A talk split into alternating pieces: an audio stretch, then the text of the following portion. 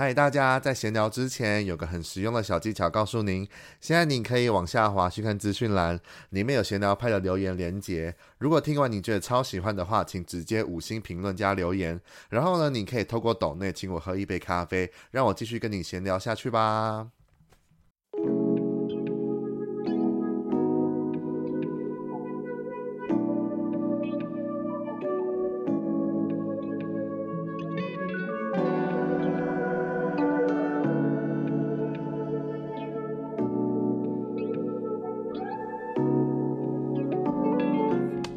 一直以来，如果有在听闲聊派的各位，大概都知道我的兴趣就是热衷于研究及 follow 有关各种影视娱乐或者是 KOL 界的人事物。所以，通常娱乐圈或者是时尚界发什么事情，或者当朋友们在谈论的时候，我都能可以聊上几句。那从以前开始，我都会在工作放假之余，参加一些相关活动来增进自己的视野。而这次因缘机会下呢，终于邀请到了第一位朋友。来闲聊派聊聊，这个朋友呢，也是我透过之前某个活动认识到的一位新兴演员，他叫李彦居。那废话不多说，我们就开始我们的闲聊吧。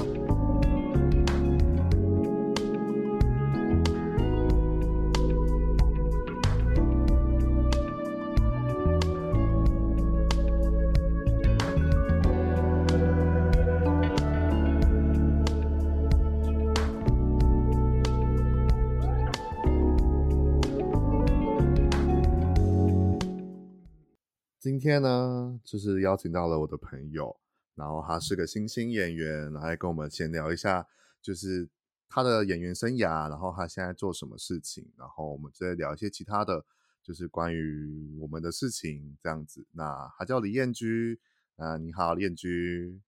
嗨，大家好，我是彦居。那要不要自我介绍一下你？李彦居是哪个彦哪个居啊？还是你的自己的经，就是？演员生涯之类的。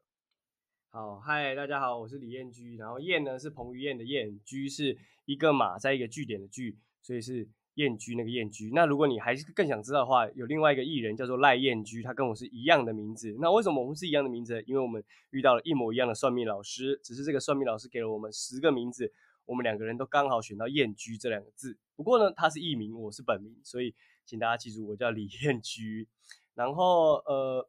我毕业于北艺大戏剧系，所以毕业之后一开始都开始接触一些舞台剧啊，然后大概从大三、大四开始会去试一些公司的人生剧展啊，或者学生剧展，然后或者是一些呃比较独立的短片比赛，因为我们北北艺大嘛，就是有点艺术人、艺术人这样子，他们就会喜欢拍一些不一定会公播，但是毕竟就还是要拍摄，所以我就还是有工作，然后但是这个片可能之后就。不太会有人看得到这样子，只有就会去看一些影展的人才有机会看到，所以知名度不是很够。然后后来因缘际会下，也因为有些这些经历，就可以去拍一些偶像剧啊，所以就会有一些些的偶像剧的作品。不过偶像剧的作品呢，就是因为都是搭一些大咖的同学嘛，像之前呃很早年有拍过周汤豪的大学同学、石之田的大学同学，诸如此类的这样子，然后也就这样子。一直接案拍戏，直到现在。了解。那赖彦居是那个五间情的小赖吗？你怎么会知道他？就是他，你跟他就是同一个算命师，而且还选到同一个名字。因为我们因为我确认过这件事情，就是有一次我们在活动的场合，就是一起去看试映会，然后我就问他说，因为我知，因为那时候我们同时间改，就是。因为我我确定非常确定，我改名的时候，我还要 Google 一下“燕居”这两个字有没有人用过？哎，发现 Google 出来没有任何的资料，就太棒了！以后就是我的名字，以后打“燕居”就是查到我。结果脸书粉丝专业一改完，然后个人分个人专业也改完，因为我是直接去改身份证字号嘛。然后一改完之后，隔一个礼拜吧，赖彦居就公布说我也改名了，大家好，我从小小赖变成赖彦居，以后你们可以叫我小赖或是赖彦居。我就觉得 Oh my God，为什么？然后后来有一次在活动的场合遇到，我就问他，我就说，该不会你也是什什什么那个老师？他就说，呃，对。然后他就说，然后他也是给你十个名字。然后说，对。他说啊，所以那你知道我们两个名字一样吗？他说啊，太巧了，都是这样。我就说，对啊。所以哦，这样。然后结果那时候就是他也还没有那个，他那个时候也还没有到现在这么的红。然后那个时候那个老师帮我算的时候，他说我二零二零会红，但是二零二零会红就等于二零一九要拍片嘛，所以但刚刚好我就是呃好景不长，二零一九的时候签了一个，我那时候期许他可能会是很好的经纪人，结果签了之后我就再也没有工作。所以想当然，二零一九、二零二零到现在二零二一都没有红，但是赖燕居就真的红了。赖燕居在二零二零就红了。对，所以老师 老师也没有算错。对，就是二二零二零真的有人红，只是是赖燕居，不是李燕居。那你没有，你那时候没有跟他自我介绍说你好，我是李彦居，他不有吓到，还是你直接跟他说你的名字是什么什么人取的这样？呃，我是直接跟他讲说，哎、欸，因为因为。因为他认识葛城嘛，然后我们也都是朋友，uh, 所以其实也都已经知道过彼此了，uh, 只是没有真的见面，所以一见面的时候就可以不用解释那么多，就可以直接问这样。了解，好，那就是来介，我也来简单简单介绍一下我跟彦居的认识过程好了。反正就是那时候我在台北的在工作的时候，就刚好都会去参加呃 GQ 跟三星合作的一些相关的讲堂活动，然后那时候就是刚好。那天的活动是邀请到是总编辑孙怡，然后台歌剧场，然后跟影像创作者 E，然后那时候就刚好因为为了要拍，那时候就有功课要拍影像创作，所以就是刚好因为因缘际会下跟一个工作人员就是有有聊到天，然后他刚好也是那个人的朋友，这样，所以就是就被凑算是被凑对吧，就说哎，那还是我拍你，你拍我这样子，然后就因缘际会就认识到了彦居。这个这个人这样，然后就后来就会都会在 IG 上互动啊，然后了解一下彼此的生活啊什么什么，然后这次刚好就有机会可以邀请到彦居来当我的第一位来宾，就是蛮开心的啊，真荣幸，第一位，这也是第一位，就是哇，做了多久？我现在都做拍做了至少半年左右，然后才邀请到第一位来宾，就是蛮开心，而且又是一个新兴演员，让我蛮看好、蛮喜欢的演员，然后。就是大家可能就是可能跟我不一样，就是不太知道燕居到底是何方神圣，所以呢，我就简单的 Google 一下，然后就是标出了几个重点，可以给大家就是跟一边的介绍，一边请彦居来做就是介绍这样子。然后当然就是 Google 李彦居，除了出现可能赖彦居以外啊，就他的 IG、他的 FB 也都有。然后他最近呢，就是还有前阵子还有就是有个专访，大家都可以去了解看看。那就是想要问一下彦居，就是对于这个专访的感想或者是什么？因为像你也很紧张，对于这个专访还特别拿这个资料去问了现在很有就是很厉害的女演员大佩，那你跟她又是怎么认识？然后这个专访的感觉又是如何呢？好，那时候呃那时候得到这个专访的时候，因为拍手平台的是我的学姐，她叫台台这样子。然后那时候得到这个专访的时候，我觉得首先这个专访的人很厉害，就是他那时候拟了很多的访纲，但是其实我呃最后在录音就是访纲的那一天的时候，我根本没有照着访纲讲，就是因为 聊太多了，就是从头到尾讲了很多东西，然后他就算见招拆招这样，然后最后其实上面很多的文字都是他消消呃吸收消化之后打出来的，所以我觉得这个。这个访纲真的，这个怎么讲？这个专访对我来说真的是还蛮宝贵的一次经验的原因，是因为他把那个时候时期的我的一切总结跟洗练出来，变成那样。然后跟大配的认识，是因为呃，我在大三的时候有一个北艺大的电影系，他研究所会有一个叫做演怎么讲演员表演班。那那个演员表演班的目的是因为北艺大研究所的导演们居然学的是导演，所以他们就要学拍片嘛。那学拍片最重要的素材就是演员，嗯，所以说他们第一届办这件事情的时候，就会 audition 一群演员，大概十到十五个不等，不接不一定，因为导演人数不同，然后进来男男女女都有，然后他们就我们这些演员就是这些导演们每一周都要拍一个短片的演员，嗯，然后会这个班会很有名的原因是因为第一届的学员是吴康仁，哦，然后后面还有桂纶镁。然后陈婷妮，像我那一届那时候很红的，还有蔡淑臻。嗯嗯。那刚好我在的那一班那时候就有大佩。那现在我们这个班的女演员，呃，那个班时候的女演员，现在几乎都还算是蛮知名的女艺人。嗯。像江怡蓉就是那个直剧场那个她也是，然后大佩当然也是，然后蔡淑臻，然后还有一个 KOL 然后她现在在当知名的算品牌的负责人，叫做林家安，嗯、然后还有瑞玛席丹，嗯、然后还有那个、很大咖、欸、对，都很大咖。然后还有最近跟何浩晨跟那个谁才刚拍一个电影还是短片出来的女主角叫刘祖平，嗯、就是都是他们就是从那个时候我们大家就认识，然后那时候大家都默默无闻，最有名的就只有蔡淑臻，嗯、因为她毕竟出道很早。嗯，然后到现在，其实基本上他们都已经各占一片天了，这样子。嗯嗯嗯，对啊。然后男生的部分，男生就还是有一些还在努力，只是没有没有这么有名，所以就不就不多提了。这样，所以是在那个班上的时候，那个围棋算半年到一年的时间，我们然后刚好我跟大佩又常常被配在同一组，所以才会这么熟。这样，嗯，好，刚才讲了这么多，就是这么有名的。有名的演员啊，有名的一些艺人 KOL，但这我觉得都不是算最大咖的。我觉得最大咖是你人生第一部电影嘛，就是在那个演的《遗物公堂》，你呃合作的竟然是孤味的阿嬷陈淑芳，就是 我觉得哇，这是也太厉害了吧！竟然跟就是阿嬷这样对戏，而且那时候那时候我还就是因为我知道你有演这一部，但是我一直都没有时间去看。然后就为了就是要专访你，然后我就特别找了时间去看了这一部，就是哎，现在网络上还看得到吗？就是还是可以看得到，有些资源是看得到的，这样子。对，哦，了解了解。对，然后就是除了陈淑芳以外，你还有里面还有苏打，就是也是很厉害的演员，然后就是还有其他就是不同的演员这样子，然后。想要听你分享一下你去拍这一部的成就，怎么会 casting 到这种角色？这部戏里面的功课有做到什么？因为这个算是古呃是古古装剧吧，就是历史剧，然后又跟这么大咖的演员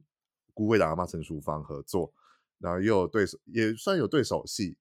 然后你的感想是什么？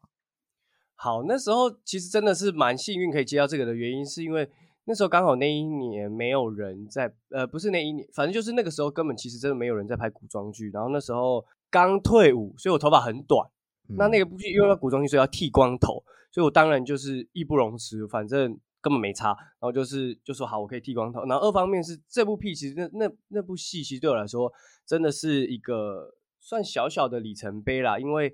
它是电视电影嘛，那所以算第一次拍。嗯、然后后来而且甚至。因为拍这个戏要练的东西很多，有武打，武打虽然后来都剪掉，但是我们那时候还有特别练武打，因为有一些舞剑的戏要拍，然后可以是困难的，就是我的台语没有功盖练邓，可是那部戏全部都要讲台语，因为它的时代的问题。对，然后再来就是。当然大咖就是黄登辉嘛，然后跟我演我老婆的是那个小美林映维，就是也是一个很有名的女演员。嗯、然后就是大咖，呃，那部片所有人都大咖，我是一个最菜的菜鸟。然后那时候也是第一次接到这戏，所以那时候对我来说，光是心态建立这件事情，我觉得那时候我印象很深刻，就是因为要跟林映垉演夫妻，可是我其实本来就有追踪林映垉，然后我就觉得啊，这个人好正。然后在拍戏前的时候，对我就跟他说。我们可不可以多相处一点？因为不然我看你的眼光都是粉丝看 粉，都是粉丝的眼光，这样子演起戏来，我觉得就超级不 OK。这样，他然后他人也很大方，就说好啊，没问题啊。然后我们就特此特别为此就是去约了时间去爬象山，因为爬象山的原因是因为第一方面锻炼体力，二方面是我们刚好在象山上面就那个空地练一下舞剑，因为我们两个是。呃，是啊，还要辅佐你，就是在里面的角色是要辅佐你的角色。对对对对对对，嗯、然后刚好里面也是有一点点姐弟恋了，也不是姐弟恋，因为那个年代其实就是因为我是这样算是贵族啦，对对对对就是贵族的，所以他是呃，像是政治联姻之类的这样。嗯嗯嗯。然后跟阿嬷的阿嬷的对戏印象深刻，就是那时候其实阿嬷哈还没有像现在这么有名。我的意思是说，因为他阿嬷双料拿奖。对对对，双料拿奖之后，嗯、然后广为陈淑芳这三个字广为现在被台湾民众知道，但之前大家只知道说哦，这个阿嬷我认得她的脸，对一看到她的脸就是哦，她演过什么什么，只是国民阿嬷这种感觉。对，然后那时候他我也我也是一样的，所以我只是知道说哦，这个是很资深的前辈，然后跟他拍戏的时候才发现哇，他真的是，因为他说了，他演戏，我那时候遇到他的时候，他演戏已经演了六十一年了，不是。不是出身，他是光做演戏这件事情就做了六十一年。我想说，台湾应该真的是很少找到，我觉得无人出其其右啦，就是说应该就只有他了。演戏时间时龄这么这么久，没错。我光出生才二十二十多年的时候，然后他已经演了六十几年了。然后他就在跟我分享，那时候我觉得最最大的体悟就是他跟我讲说，其实台湾的环境在演员这个行业就看得很透了嘛。而且他讲了一句很白的，就是、嗯、其实演员这个行业很看机运，嗯，所以实力跟努力都只是基本门槛。就是说你要做这个行业的人，你一定要很努力。那你没有努力的话，你就不要进来这个行业，嗯，那他的意思就是，所以他那个时候就说啊，我那时候还那么年轻，这么这么菜，他就是他不是为了要降低我的志气啊，也不是降低我热情，他直接说，只是坏话先说在前头，嗯、对，坏话先说在前头。他说，如果你要赚到钱，你要怎么样的话，不如就转行。对，他的意思是说。他拍了这么多年戏，来来去去看到很多人，又有很多所谓的小鲜肉，包含在他眼中，我当然也是一个小鲜肉。这样，嗯，这些小鲜肉进来的初衷，可能都是为了光鲜亮丽，想要拿奖，或者想要各式各样的东西。对，他说，如果你是为了这件事情的话，那他的劝奉告跟劝告就是直接转行。嗯，然后我就在跟他聊，然后聊完之后呢，他因为因为我会想要做演员的初衷，是因为。我的 role model 就是阿米尔汗，就是那个三个傻瓜的那个男主角。嗯，因为我觉得他做一个演员做到影响印度社会这件事情太棒了，然后太符合我心中想要去做到的愿景，这样。嗯嗯嗯。然后听完之后，阿嬷给我最大的建议，他就说：“那你不要把演员当做你唯一的收入来源。”嗯，他就是这样说。嗯，然后去后来也因为这件事情之后。也刚好因缘机会下，让我可以，嗯，没在拍戏的时候，也一直在做其他的事情，不会觉得说，嗯、不会在那边纠结说，我现在到底是演员还是什么样什么样的人？因为我会说，有时候我身边一些还没有很有知名度的演员的时候，他们都会有一个困扰，就是没有办法说出自己的身份。嗯，那取舍倒是每个人都取舍，而是没办法好好的说出自己的身份，就像。呃，我现在的工作是天赋咨询师嘛，但是我还是同时就会让人家知道说我也是一名演员，就是因为他们会觉得说我没有戏演的演员还叫演员吗？对，那个但是就是大家会不太一样。对，但是后来对我来说，我可以这么斩钉截铁或者这么有自信的讲说我是演员的原因，就是也是因为陈淑芳阿妈讲的这句话，就是嗯，他觉得他演了六十几年的戏，他也不是每一年都有戏演，嗯，可是他已经是这一行相对，他也觉得自己很幸运，相对自己是很。很多戏拍的人，嗯，但直到现在的他也还是会去拍学生制片，甚至他说他有时候会友情赞助学生制片，然后甚至倒贴。倒贴的原因是因为他觉得他们很辛苦，所以他就请他们吃饭喝饮料。嗯，有他 今年，他今年我看他前阵子下他又要回去拍八点档了。对，然后他他的意思就是说，因为他的人生也很多坎坎坷坷，其实他也经历过蛮多不好的事情。但是真的能让他一直坚持演戏的原因，就是因为他真的很热爱跟很喜欢这件事情。嗯嗯嗯，就是初衷跟热情这件事情。对，所以对我来说是保护，是他的这个热情对我最大说，就哇，一个人演戏演了六十年了，嗯，一般人六十年，大部分所有人想的就是我要退休了。对，不要不要不一定是演员哦，做任何行业都是可能差不多，就觉得好像差不多该退休了。对。但他做到六十年，然后直到现在，他现在你看即将迈入七十年，就觉得、嗯、哇塞，他就是一个活到老学到老的一个标准，真的是这样，真的是这样。而且我觉得他他做的最好的是演戏这个行业，其实没有人比他更专业，包含在现场的导演也都会把他就是视为一个前辈，真的是前辈了，只能用前辈来。然后对他也很也很也也也很客气的，但他都还是会跟导演说哦。你是导演，所以你觉得我要怎么修正，或者是怎样？就是你不会感受到他摆出一副你们没有人比我更懂，对对对的那种态度，就是很客气啊，就是他的对他的做事风格或者什么都很客气，这才会让大家喜欢啊。这样让大家喜欢，团队又很喜欢的话，那个作品出来一定就是无可厚非，就是很厉害的啊。然后就是除了医务工厂以外啊，我还搜寻到了你在之前有在一手大学，他们好像学生制片吧。拍的 副片，然后 那个应该算是我第一次看到你的演技。就是虽然你是演员，但我也是就是因为你比较没有那么多的作品，所以我没办法去去看得出你到底。应该说我没有那么多的作品公播啦，我的作品都公播，对对对对，对，算是这样。所以到那时候就为了要专访你的时候，就有去搜寻了嘛，就有搜寻到学生制片一所大学他们的短片，然后 YouTube 上也有，然后演的真的是，就让我觉得还蛮还蛮触动人心的，就是演的，因为你演那个角色是自闭症吗？有点忘了。呃，他是他是一个症状的，呃，对，他是一个自自闭症的一个哥哥这样子，然后年纪已经很大了，就是他是他的智商大概只有，反正学龄学龄小朋友，就是甚至低于幼幼稚园这样。对，然后你又跟呃，你们反正只有简单三个角色，就是你弟弟跟你爸爸，然后两个人的演技，你们三个 配合起来又是一个，就是哇。就是单单是短片的，就是渲染的渲染力，就是让我又很惊讶。然后最好奇的是，里面制片竟然还有，就是现在很红，就是曾静华的人这个人。我想说，嗯，是同样的人吗？所以我是很好奇，想要问问看你是曾静华本人吗？然后你跟那个爸爸，因为爸爸其实好像也是很有名的，但是我一直记不起他的名字。然后虽然是有点不礼貌，但是他真的也是一个演员，演技蛮好的一个前辈演员。然后你这这这个合作过程跟有遇到曾静华吗？然后我会跟这个爸爸还有弟弟的相处，跟你在演这个自闭症的时候有做什么样的功课吗？好，就是第一就是你不要客套，真的演的那么好吗？就是我其实不是不是很确定，就是 你说很触动是因为要怎么讲？呃，演这种呃非一般特别的角色，嗯、对特别的角色，或者是可能演。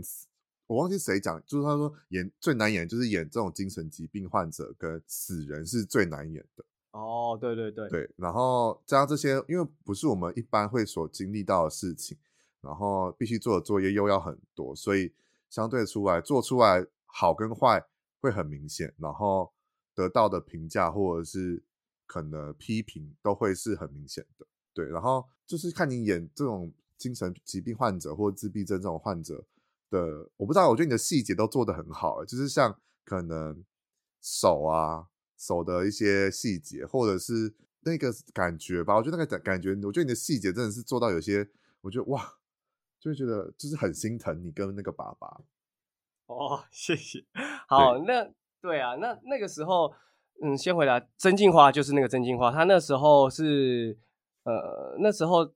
我去到片场的时候，因为通常制片都会跟演员联络嘛，嗯，然后 audition 的时候也会看到他，所以当然那时候我也不知道他是他会变成现在这个曾敬驊，然后那时候就是一个呃普通的学生这样，然后那时候只是在拍的过程中，他有交流跟我说，哦，他刚拍完《返校》男主角，他说，哦，他是他虽然是这次的制片，但他同时也是个演员，嗯，然后那时候当然我就是自在的相处，也不会特别觉得怎么样，然后后来就保持联络嘛，然后他就拍了《返校》，然后拍了《返校》之后签给李烈。然后也因此就后来有了刻在你心底的名字，然后发展到最近的逆局啊，一切一切，我们到现在都在保持联络。所以，嗯、对啊，那个真进化就是那个真进化。所以，嗯，要告诉大家就是，呃，如果有要当演员的人啊，或者是说，就算你不是当演员的人，我觉得这个对我最大的感触就是，可能跟我的人生经验有关吧。就是永远不要去瞧不起任何你身边的一个人。然后，因为有些演员可能会觉得说，哦，我是演员，你是工作人员，所以你们两个之间怎么样？嗯、但我从来不会觉得这样。一方面是。真的太多这种案例，就是所谓的工作人员啊，或者是曾经只是可能遇到一两眼的人，后来他就变成一个很厉害、很厉害的角色。对，对，所以对他是真心话。然后跟我演爸爸的是许浩翔，就是他也是一个演很久的演员。然后他最近的作品是《茶金》，然后那个最近那个那个消防员叫什么？林柏宏有演的那个有，有那个《火神眼泪》，对，《火神眼泪》也都有演，所以就是。他都会在里面演一些父亲啊或什么之类的角色的这个演员，哦、对。然后，哎，刚刚还有问题是什么？忘记了。就是你对于就是做这个角色前的前置作业有有有什么研究吗？哦、或者是就是你拍这个部片的，就是得到的收获有哪些？那那时候当然做很多研究，就包含要看什么呃海洋的天堂啊，然后找了一系列关于全职这个角色的一些美美角角，然后那时候。因为这个导演是一个香港人，然后这个导演他非常的怎么讲腹黑，就是说他他是属于一个悲观主义者啦，所以他的你看剧本最后呈现出来样子也知道。对，然后所以那时候在做很多角色资料的时候，他一方面希望说要让观众有共感，所以你刚刚那样讲，我其实蛮感动的，就是啊，原来真的有让你有感觉。二方面就是他又不希望这个角色太沦为刻板，嗯、所以那时候在准备这个角色其实蛮困难的，因为这个角色就像你说的，他很容易让你就会觉得，如果你没有感受的话，你看完就会觉得哦，就是。又是一个可能路边的乞丐啊，或者就是又是一个呃，在智障残障家庭会被会被污名化啦，就是有时候演演的不好会被污名化这样。对，就是我很我自己在演的时候也很担心污名化这件事，就是我把他演的很刻板，嗯、就是只有好像哦、呃，我就像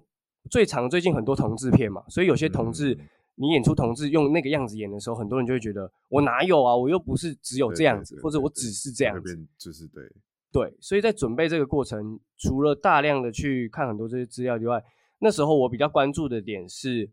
呃，跟爸爸跟跟弟弟的互动，就是说对我来说，哦、虽然他智商有问题，但是他情感没问题，嗯、所以我会着重在表达他的情感上面，就是这个智商有问题的角色，他最重要的还是要把他想要呃流露的情感表达出来，嗯，这样子。然后那时候最大的收获就是，哎，最后成品出来，我自己也还算满意、有自信。就是因为虽然角色就是三个，然后以前过往也都几乎演学生这边通常都是主角了，然后这次这个算是严格算起来算是配角这样。嗯，在一些篇幅里面没有像之前演出那么大，可是也因为篇幅没那么大，你能展现的东西也就有限。嗯，然后那时候最大的收获就是啊，原来自己。比自己想象中的还有一点点能力，应该这么说。就是过往过往有时候我觉得跟大家分享，就是接演接学生制片，其实它不是一个跟商业工作是一个什么样的高跟低的落差。嗯，反而学生制片是一个很好的呃磨练自己的时间，就像对对对对，就像一般工作，我觉得有时候也会分区分，就是。某一些活动特别重要嘛，然后有一些活动是日常练功的活动。那对我来说，这些所有的工作都是工作。嗯，对，只是因为学生制片，呃，关注度没有像一般的商业作品这么高。嗯，所以说，但不代表它的质量会差，只是代表演员在做这，还在还在练习，跟还在练功。对，因为学生们他们也是学了四年之后，这都是毕业制作嘛，就是他们学了四年之后。第一次实战经验上面，嗯、所以对工作人员是，但对演员来说不一定是，因为像他们找的，这是我找的那个浩翔哥，然后他就已经演了这么多年，他也都四十几岁了，嗯，嗯然后唯一真的就是那个弟弟，然后那个弟弟就是完全素人的弟弟，嗯，对，所以那时候跟场的时候，他的爸爸妈妈也都陪在旁边，嗯、因为他是特地请假来拍这个，我那时候也觉得哇，这个爸爸妈妈很早就。帮这个弟弟算铺路吗？或者是说，嗯、哦，觉得他有想要做这件事找找一下他的兴趣会不会在这这样？对，然后就让他去做这件事情，嗯、我就觉得哦，是很蛮酷的。因为我的家庭是，呃，以前啦，我妈是不赞成这件事情，嗯、会觉得应该就在好好读书。嗯嗯嗯，了解。那是除了这些比较大的作品啊，其实还有一些小的东西，或者是像你最近。也是前阵子也开始在做 podcast，跟你的朋友嘛。然后，那你做 podcast 也有什么辛酸血泪史吗？就像我可能你知道，不有时候会想不到主题啊，或者是想要找人但找不到，或者是可能到底要怎么去合作？因为这因为毕竟你是跟你们两个是两人团队的，然后我是自己的团队，所以就会变成是。不一样方向，然后你有什么呃困难点，或者是你觉得也可以跟我们，就是大家在做 podcast 的，就是分享，就是你的经验，或者是你想要分享的东西吗？哦，我我我的 podcast 就是，因为我我跟我这个朋友，我们都演员，我们做 podcast，我们是做好玩的，所以没有什么困难跟挑战，嗯、然后我们也是很佛系的在更新，所以。因为我们到目前为止也没有邀请任何来宾，所以也不会有来宾上不上的问题。然后我们当时做这件事情的初衷就真的很简单，就是疫情期间两个人都没工作，然后两个人又很喜欢聊天，那不如我们就把我们两个聊天内容录下来，就只是这样。然后，所以我们也没有拟任何的大纲、访纲，或者是我们很长的工作模式就是，哎，最近你看了 Netflix 什么？OK，看了这个，我也看了这个，好，那就聊这个，就这样。然后我们就开录了。然后，所以，所以 Podcast 上面可能就是。就是没有什么可以好跟大家分享，因为毕竟也也也就是这样子简单的当做一个声音记录吧，就是说，哦、就是我们首先一个一个学习技能，也不是学习，我们做的初衷真的根本没有要没有要我们，就我们就真的没有要干嘛，就是聊天。对，两个聊天，然后觉得两个人平常聊天很自己笑得很开心、很白痴，把这东西分享给出去，分享给其他人，就这样子。所以 Podcast 上是这样，嗯，就是呃，燕居的 Podcast 叫影评公道博，然后对，其实我也我也有听，然后其实因为你知道，就是对于两个都是演员这个身份，然后再去用影评这件事情的话，就会听得到我们这种不是演员的人，去听得到你们演员角度去评断，或者是。去聊就是聊天出来说哦，这一部戏的以你们演员角度去分析会是怎么样的状况？所以对我，哦，因为我们当局者迷，所以对你们对对对，对你有在听的来说，你有时候会听到一些你觉得哦，原来我们是这么看待的角度是这样，对，就会很很蛮，我就会会让我更想要继续听下去。对你可能对于哪一部戏，或者是现在有哪个红红起来的演员，或者是哪一哪一个影集电影，然后就会去听看他们。就是两个演员的角度去分析出他们的不同的感觉，这对我来讲是一个，我觉得是蛮好奇、新奇的部分。因为毕竟我们不是做一行这一行的，就是像你讲当局者迷，那我们这种旁观者清的人都都有自己的见解。那我们以听这种比较专业或者是演员的角度去听的话，就哦，原来我觉得也会有哦，原来你们是这样想的，或者是哦，原来拍片的这这个前置作业或者是里面的一些辛酸血泪史是怎么样怎么样。这样哦，原来是这样，谢谢。就会术业有专 攻，但是听了又会觉得 哦，原来是这样，就会有更更多不同的感想。这样。然后你说另外是，哎、嗯，我在做什么事情吗？就是最近的话，呃，就是就是呃，除了就是我刚才说，除了你还有拍片嘛，就是义务公堂，我然后现在又在做 podcast。那过去呢，我有看到你一些其他的小小的东西，在你好像在二零一八年吧，就是反正我搜寻到的 YouTube 是有一个自我介绍的影片哦。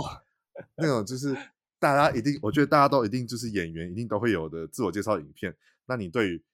你有记，你还有记得那个影片吗？我自己是不太记得，因为那时候刚好就是一七一八年，那时候就蛮热衷想说好好做 YouTube 那件事情，所以那时候也算是蛮坚持更新了一年多。然后一开始是有三人团队，后来变成只有自己拍，但只有自己拍只出了一集还两集，我忘记了就停更了。那个就是另外一个，就是我。哎、欸，我那个自我影自我介绍影片忘记是哪一个频道的，反正就是你就是介绍你自己，然后就是还要，而且还要就是转正面、转侧面、转背面、再转侧面、再转回来。哦，那个应该是前经纪公司帮忙录，对，对对对对，然后不知道为什么他把它放上去，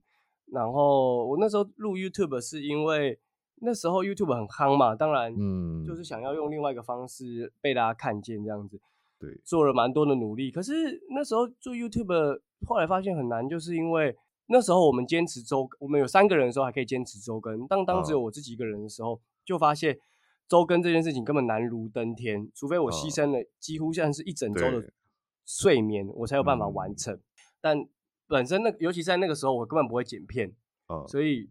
我卡了超级久。所以那个是呃，是那个是安居乐业那个频道。最早的时候，安居乐业那个频道哦，然后后来还有一个离岛人是你自己做的嘛？就是两个对，离岛人是我自己本来想要自己做的，对对。然后因为那都是自己剪的，所以李导人那时候才会卡住，原因就是因为这样，就是那时候拍那个企划就花了一天到两天的时间，然后又要、嗯、又要剪，然后剪是我最难的，嗯、因为要上字幕，然后上一些些的特效，对，跟基础的。那时候我、嗯、我的。不会的程度是到我连基础剪接我都不太会，只是剪下贴上哦。Uh, 对有些人来说就只是剪下贴上哦，但我也不会。Uh, 因为 YouTube 对像对于我来讲，就是我也很我也很常看很多 YouTube，就是很多 YouTuber 或者是听他们在就是介绍，然后就是光是企划剪辑加上架加你什么时候要发，什么时候要干嘛，或者是你像每一周更周更，或者是可能一周要更新两三部或什么什么。真的到最后会牺牲自己睡眠之后，真的就会变成是为什么大家到最后都会变成是全职 YouTuber，就是因为你真的要把很多时间，连你的生活跟工作就会都是绑在一起，所以大家都会说到后来 Podcast 在流行的时候，大家都会说哇，Podcast 真的是就是聊天，然后就是像你讲的，可能声音的记录，只要记录声音，然后你不用特别还要上字幕或者是上一些特效，然后只要剪剪贴贴，然后有一个主题这样聊，有人跟你聊啊，就这样可以直直接上架，就不用跟就不用这么麻烦。哎，影像跟声音就是还是有落差，所以其实大家都觉得觉得说啊，做 YouTube 有多难，就是真的很难。只要只要做过，你只要有做一部完整的影片，你就知道那个有多难。而且对，就是还会被你要做的时候，你还会被你的订阅数绑架，啊然后什么喜好绑架，或者一些评语绑架，就会就是这都是很多课题这样。然后后来就是后来，那你做 Podcast 这一部分的话，是就是现在就是佛系更新就对了。呃，Podcast 是啊，然后 YouTube 目前就暂时，除非有人找我去上，不然，嗯，短时间内应该不会想要再弄自己的频道了。一方面是，呃，我后来发现，我虽然喜欢被看见，但我那个被看见有点不像是一般的网红。网红本身，现在我知道网红有点就是有些人觉得是负面表现，但对我来说，网红就是一个中立的词啊，它就是网络上的红人嘛。嗯，没错，嗯。我没有觉，我就好像没有像那些网红可以，因为就像你刚刚说的，一个我觉得 YouTube 很关键，就是你做到后来啊，你全职之后，你必你必须生活跟工作是一起的，对，要帮他没有他，对，对他没有区别，好好休息，对，然后我发现这件事情对我来说有点稍微的辛苦，然后就像你就是呃，刚刚刚刚讲到 Podcast 的部分的话，我听你听听到你也有跟一个叫做溜水仔的 Podcaster。Oh. 聊天就是聊的比较尺度比较大，但是我也觉得蛮好听，蛮好笑。我是看，我就听了两集之后，我也快笑死。这样，然后大家其实都可以去听听看，我觉得蛮好笑，就是可以了解到燕居的不同面向。这样，好，那那现在就是除了你刚才很早跟有讲说，你除了演员以外，你还有就是在当天赋咨询师。那你未来对于这份工作有什么期许吗？或者是你之后还有什么打算要去？试镜的或者是一些演员的计划吗？就是我现在的对自己的规划，就是后来呃刚好程序承接的时候，二零一八年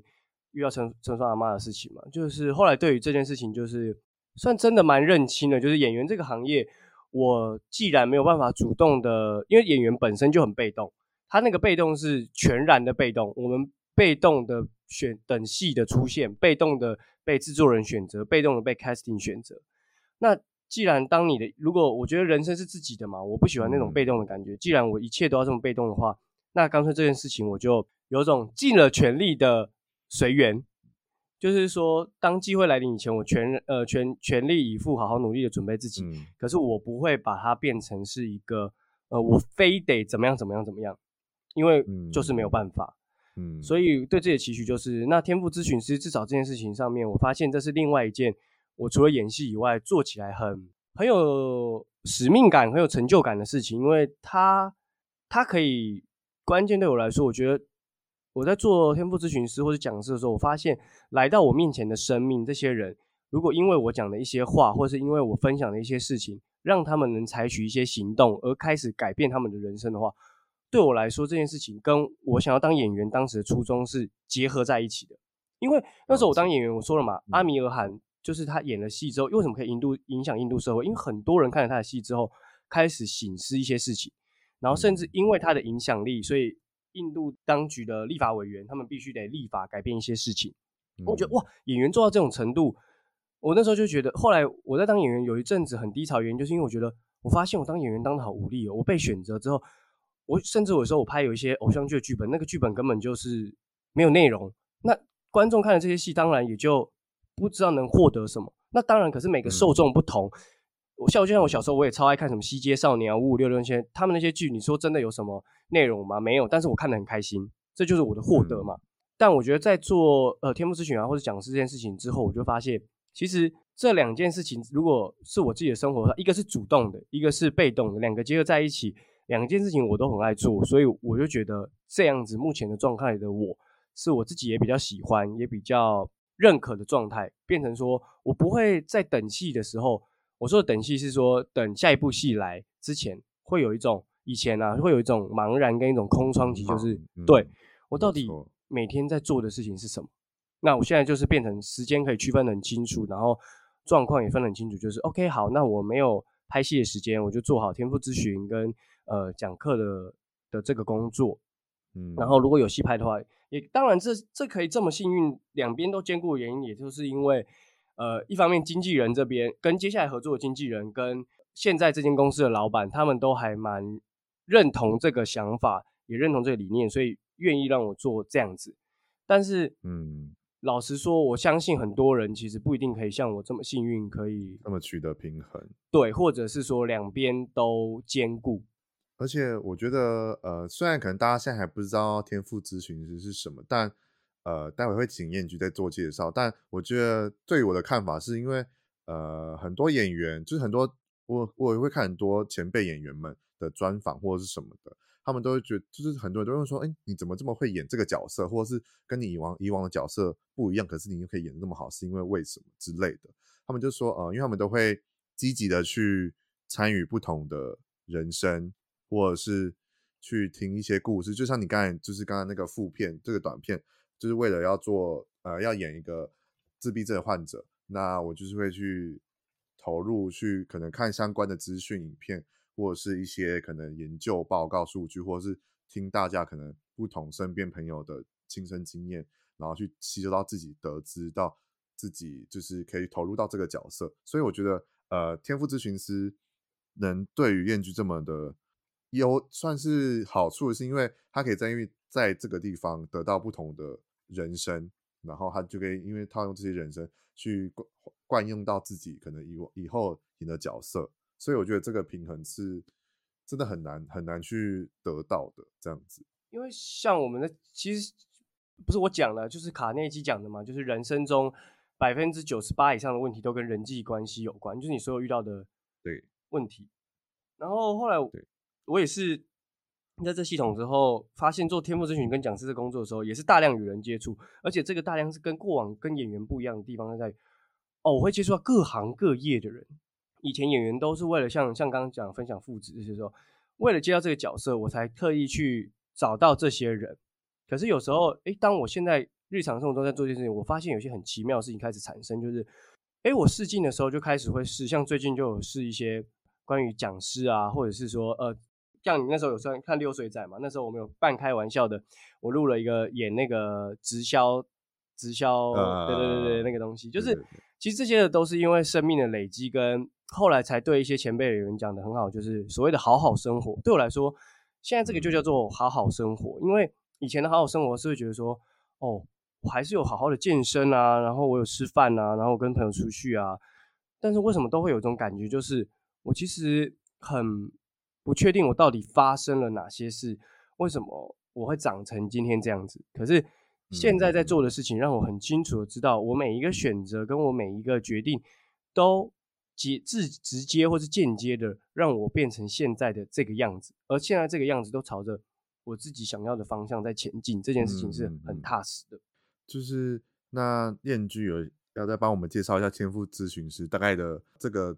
职业吗？还是这个这个像你讲的，就是讲的东西到底是大概是什么样的东西？然后。呃，像我刚刚也有跟燕居，就是稍微聊了一下我，就是他刚好帮我咨询了一下，我觉得我自己的观点就会很像，可能要浅显易懂的话，可能就像星座，或者是呃人类图，或者是一些心灵层面的东西。但天赋咨询的部分的话，我觉得是分的在更细项，然后更了解，你知道你到底是。擅长什么，不擅长什么，然后怎么之类的，对，那我们就再请彦駒再简单介绍一下，或者是再帮我补充一下，就是让大家可以，就是大家知道这这个东西是在做什么的。好，那天赋咨询师这个工作呢，其实呃，因为天赋咨询这个东西，这个词汇算是公司自己创立的，所以有些东西会比较新，有些人没听过。然后网络上去查的话，会发现有很多不同的，也叫自称为天赋咨询师的那。呃，我们这个天赋咨询使用的系统是两个，一个叫做天赋原动力，另外一个叫做财富灯塔。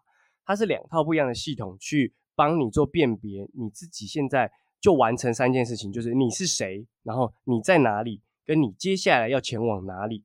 这三件事情。嗯、那你可以很物理的想象是，你现在呃是谁，然后人在台中，接下来有没有去台北，也可以是这样，也可以是很心灵上面，就是。OK，我是一个什么样的生命出现在这个地方？第二个是我现在处于哪一个呃财富阶段，或者是我在哪一个位阶上面，然后我接下来要到哪一个地方，这些是都可以解决的。那这套系统目前我们公司在做的是主打比较是 for 工作跟商务上面，但我个人有时候做的个人咨询，因为有时候大家并不一定都是烦恼钱的问题嘛，有些人可能是烦恼感情，这个事情也可以处理在感情。可是感情上面呢，就变成两个人伴侣两个人都要做测验，我才可以帮你们做呃伴侣之间的关系改善。但如果你是自借由自己个人职涯啊，或者是说未来目标啊，甚至你是作为一个创业的老板，如何去跟员工相处，就可以做自己的部分。嗯，对，只是使用的工具不同。然后，嗯，这个工具就是天凤原动力跟呃财富灯塔这样子。反正简单来说，就是比较最新、比较算是新趋势的性向测验，跟一些可能类似卡内基测验，就是类似更了解你自己是什么样的测验。然后对，因为就是就会知道你缺乏是什么，这样吗？对，就是因为坊间很多的人格测验系统嘛，但是这些人格测验系统有时候会像呃赖的那种，或者甚至大家都有订阅大方向，对，或者唐启阳这样，他就定一个大方向，就是说啊，假设现在最红就是水逆嘛，就是假设说啊，你这个月会水逆，然后我们停留在就知道自己是水逆。那这个测完之后呢，因为他人生只要测一次嘛，你测完之后呢，咨询师就可以陪伴你在这一生中，假设。知道你这个月会水逆，那你应该要做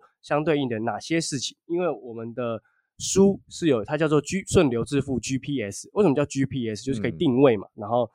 就像 Google Map、嗯、Google 导航一样，告诉你说，OK，那我已经水逆了，那你走某一条路你会卡住，那我们就建议你说，你要不要试试看走另外一条路？嗯、然后以大数据的方式会告诉你说，可能会比较省时。那最后你要不要走这条路？就像 Google Map 一样，它告建议你走另外一条，它有时候都会这样嘛，优化有另外一条更好的，好让你跟你提点一下。对，那你最后还是要靠自己要去走。好，那如果大家有兴趣的话，要怎么找到你？或者是那有些可能想要有全身制片或者是一些演员的，就是 casting 的话，要怎么找到你呢？现在其实蛮好找我，就是要找我就是直接 IG 私讯我 YG 那个，然后。可能再请阿派帮我把我的那个 IG 分享在那个，对，我会再贴给贴留言，呃，贴那个链接在资讯栏里面。对，然后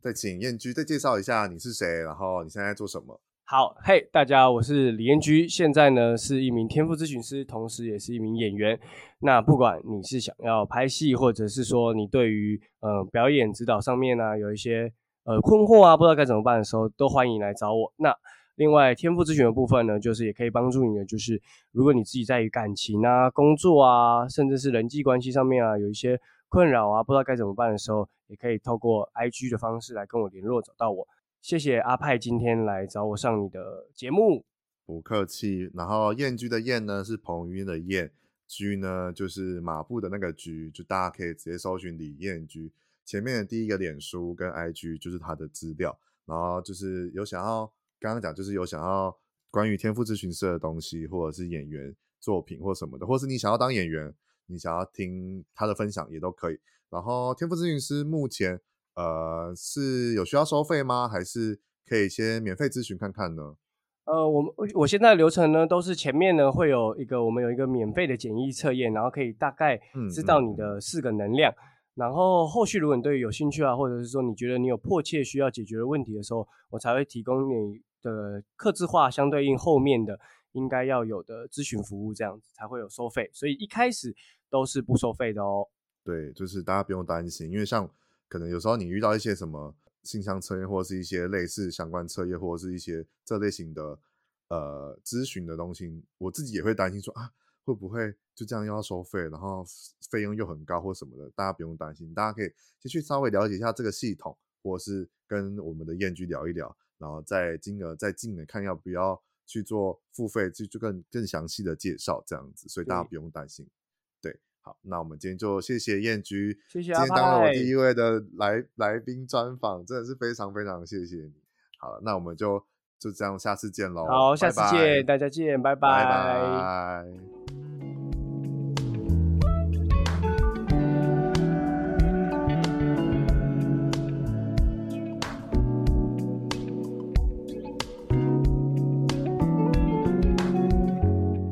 哇，终于结束了第一次与朋友的闲聊，真的感觉很新鲜。然后第一次难免真的还是好紧张哦。在这边呢，还是要很感谢我的好朋友燕居，当初很爽快答应来闲聊派聊天啦。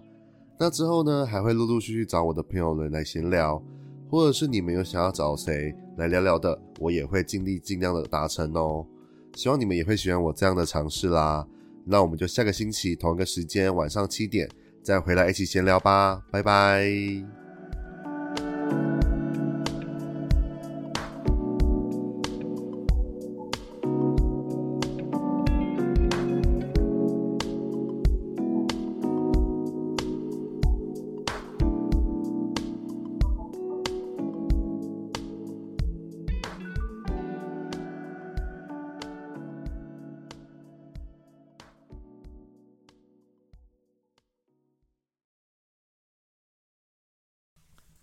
嗨，又是我哦！除了要准时在各大收听平台收听以外，当然也别忘了还要追踪我的 IG P I E P I E 底线 T A L K 拍拍 Talk，然后分享标记给你所有的亲朋好友。如果你想要跟我闲聊，还是想要给我各种建议还有主题的，都更欢迎在各个地方留言给我哦，我都会看得到。那我们就下一集见喽，拜拜。